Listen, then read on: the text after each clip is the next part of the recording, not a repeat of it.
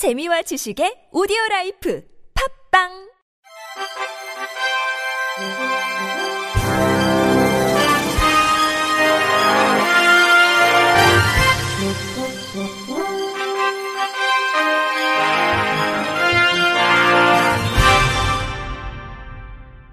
청취자 여러분 안녕하십니까? 3월 31일 금요일 KBIC 뉴스입니다. 내일부터 교통카드 기능이 있는 장애인 등록증으로 전국의 지하철을 무료로 이용할 수 있게 됩니다. 보건복지부는 다음 달부터는 교통카드 기능이 있는 장애인 등록증을 전국 지하철에서 사용 가능하도록 개선했다고 밝혔습니다. 기존에는 장애인 주소지에서만 지하철 승차가 가능했으며 다른 지역의 지하철을 탈 때에는 장애인 등록증을 제시한 뒤 일회용 무임 승차권을 발급받아야 했습니다. 교통카드 기능이 있는 장애인 등록증은 지하철 요금 무임, 버스 요금 유임 결제 기능이 있으며 신용카드 또는 직불카드 기능이 있는 금융기능 유무에 따라 금융카드형 장애인 등록증과 신분증형 장애인 등록증으로 구분됩니다. 복지부는 교통카드 기능이 있는 장애인 등록증 발급 지역도 전국으로 확대하는데 당초 서울, 부산, 대구, 광주, 인천, 충남 등 6개 시도에서만 발급했으나 다음 달부터는 전국에서 발급받을 수 있습니다. 발급을 희망하는 경우 오는 4월 1일 이후 금융카드형 장애인 등록증을 신청하면 되며 서울, 인천, 충남에서 발급받은 기존 금융카드형 장애인 등록증은 전국 호환 교통 기능이 자동으로 적용됩니다. 장애인 등록증은 가까운 전국 읍면동 주민센터에 방문해 신청할 수 있으며 복지로 정부 24 등 온라인으로도 신청할 수 있습니다. 연민섭 복지부 장애인 정책국장은 장애인 등록증 교통기능 정독 호환 사업으로 이제 장애인의 지하철 이용 불편을 덜게 됐다며 많은 장애인분들이 편리하게 지하철을 이용할 수 있도록 늦지 않게 장애인 등록증 발급을 신청하시길 바란다고 밝혔습니다. 한국장애인단체 총연맹이 장애인권리보장법 제정 멈춰선 안 되는 이유라는 제목의 장애인 정책 리포트를 발간했다고 밝혔습니다. 이번 리포트는 장애인 권리보장법의 중요성과 함께 2021년 9월 장혜영 의원, 2021년 10월 김민석 의원, 2021년 11월 최혜영 의원, 2022년 11월 이종성 의원이 발의한 4개 법안을 정리해 비교할 수 있도록 했습니다. 4개 법안의 공통 목적은 장애인의 완전한 사회 참여를 영위하도록 하는 것이며 국가와 지방자치단체의 책임을 명확히 하는 데 있습니다. 4개 법안의 자세한 공통점과 차이점은 리포트에서 세부적으로 확인 가능합니다. 리포트는 또 장애계에서 10년이 지난 과제로 전직 대통령들이 두 번이나 약속했지만 아직도 기약이 없는 장애인 권리보장법이 멈춰 있는 이유, 그럼에도 장애인 단체가 계속 주장하고 있는 이유에 대해서도 살펴봤습니다. 리포트는 한국 장총 홈페이지의 발간 자료에서 상시 열람이 가능합니다.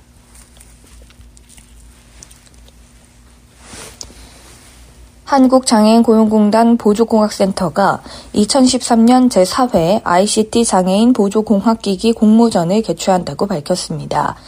보조공학기기란 장애인 근로자의 직무 수행 과정에서 장애 보완 및 능률, 생산성 향상, 산업재해, 안전사고 예방, 기타 장애인 고용 창출 및 안정 등에 기여할 수 있는 장비 또는 소프트웨어를 뜻합니다. ICT란 4차 산업 시대에 활용되는 정보 교환, 개발, 저장, 처리, 관리 등에 필요한 모든 다양한 기술로서 AI, 로봇, IoT, 5G, 음성인식, 웨어러블, AR, VR, ChatGPT, 자율주행 등의 기술 분야를 의미합니다.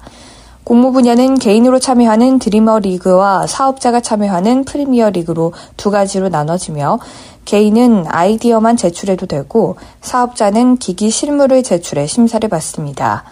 접수는 내일부터 30일까지 진행되며 각 리그별로 최우수상 한 편에는 고용노동부 장관상과 상금 300만 원, 우수상과 장려상에는 한국장애인 고용공단 이사상 상과 각각 상금 200만 원, 100만 원이 수여됩니다. 접수처를 포함해서 공모전과 관련한 자세한 사항은 공단 홈페이지 공지사항을 참고하면 됩니다. 미랄복지재단 헬런켈런 센터가 오늘 4월 7일까지 점자 정보 단말기 한 손에 6 무산 지원 대상자를 10명을 모집합니다. 해당 사업은 고가의 점자 정보 단말기를 무상 지원해 줌으로써 시각장애인의 독립적인 일상, 학습, 사회, 직업 생활을 돕기 위해 마련됐습니다. 무상으로 지원하는 점자 정보 단말기 한 손에 6는 점자와 문자를 상호 호환해 주는 기기로 시각과 청각 기능이 동시에 손실된 식청각 장애인이 기기를 통해 독서나 공부, 문서 작업, 인터넷 정보 검색, 모바일 메신저를 편리하게 이용할 수 있습니다. 지원 대상은 시각과 청각 기능이 함께 손실된 시청각 장애인으로 기초생활수급자 또는 차상위 계층이며 전농 전맹인 시청각 장애인을 우선으로 선발합니다. 희망자는 미랄복지재단 홈페이지 공지사항에서 신청서, 활용계획서 등을 내려받아 작성 후 안내된 필수 증빙 서류를 전부해 이메일로 보내면 됩니다. 미랄복지재단 헬런켈런 센터는 서류 심사와 면접 심사를 통해 경제적 여건, 점자 활용 능력 등을 검토 후 지원 대상자를 선정합니다. 최초 대상자는 4월 17일 미랄복지재단 홈페이지 공지사항과 개별 연락을 통해 발표할 계획입니다. 메랄복지재단 헬런 켈런 센터 홍유미 센터장은 한 대당 600만 원의 고가여서 개인적으로 구매하기도 부담스럽고 시각장애인용 보조기기로 분류된 기기이다 보니 시청각 장애인은 공공지원을 받기도 어렵다며 이번 사업을 통해 점자 정보 단말기가 정말 필요한 사람들에게 전달될 수 있도록 노력하겠다고 밝혔습니다. 충남 발달장애인 긴급돌봄센터가 다음 달 공주에 문을 엽니다. 충남도는 어제 도청에서 발달장애인 긴급 돌봄 시범사업 수행기관인 사회복지법인 행복도량과 미수탁 협약을 체결했습니다. 발달장애인 긴급 돌봄 시범 사업은 보호자의 입원, 경조사, 심리적 소진 등 긴급 상황이 발생했을 때 1회 입소 시 최대 7일에서 24시간 긴급 돌봄을 제공하는 것입니다. 만 6세 이상, 65세 미만 발달장애인의 보호자는 긴급 상황별로 미리 정해진 일수에 따라 긴급 돌봄 서비스를 신청할 수 있습니다. 협약에 따라 사회복지법인 행복도량은 한 달간 준비를 거쳐 다음 달 말 공주에 발달장애인 긴급 돌봄센터를 개소해 서비스를 제공할 예정입니다. 위탁 운영 기관은 올해까지며 남성 한 군데, 여성 한 군데로 성별을 분리해 운영하고 입소 정원은 한 군데당 4명입니다. 도 관계자는 발달장애인 긴급 돌봄센터가 활성화될 수 있도록 적극적으로 돕겠다고 말했습니다. 국제축구연맹 피파가 호주와 뉴질랜드에서 공동 개최하는 여자 월드컵에서 시각장애인을 위한 오디오 해설 서비스를 제공합니다. 피파에 따르면 2023년 호주 뉴질랜드 여자 월드컵에서 처음으로 경기장 내에서도 시각장애인들이 ADC를 이용할 수 있도록 시스템을 마련했습니다. 이로써 시각장애인들도 관중석에서 실시간으로 정보를 제공받으면서 경기를 즐길 수 있게 됐습니다. ADC는 영어를 포함해 다국어로 제공하며 선수들의 몸짓과 표정, 동작부터 그라운드 전경, 색상 등 최대한 많은 것들을 전달할 수 있도록 초점을 맞췄습니다.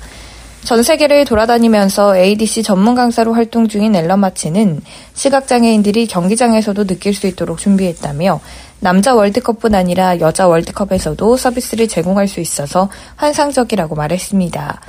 캔버라 유나이티드에서 뛰고 있는 엘리 브루시는 직접 ADC 교육을 받은 뒤 시각장애인들에게 경기를 실시간으로 묘사해 전달할 수 있어서 놀랍다며 피파가 이번 서비스를 도입한 것은 대단한 일이라고 생각한다. 모든 사람이 경기를 즐길 수 있게 됐다. 정말로 아름다운 일이라고 기뻐했습니다. 해당 서비스는 피파 해설 애플리케이션만으로도 다운로드 받으면 누구나 이용할 수 있습니다.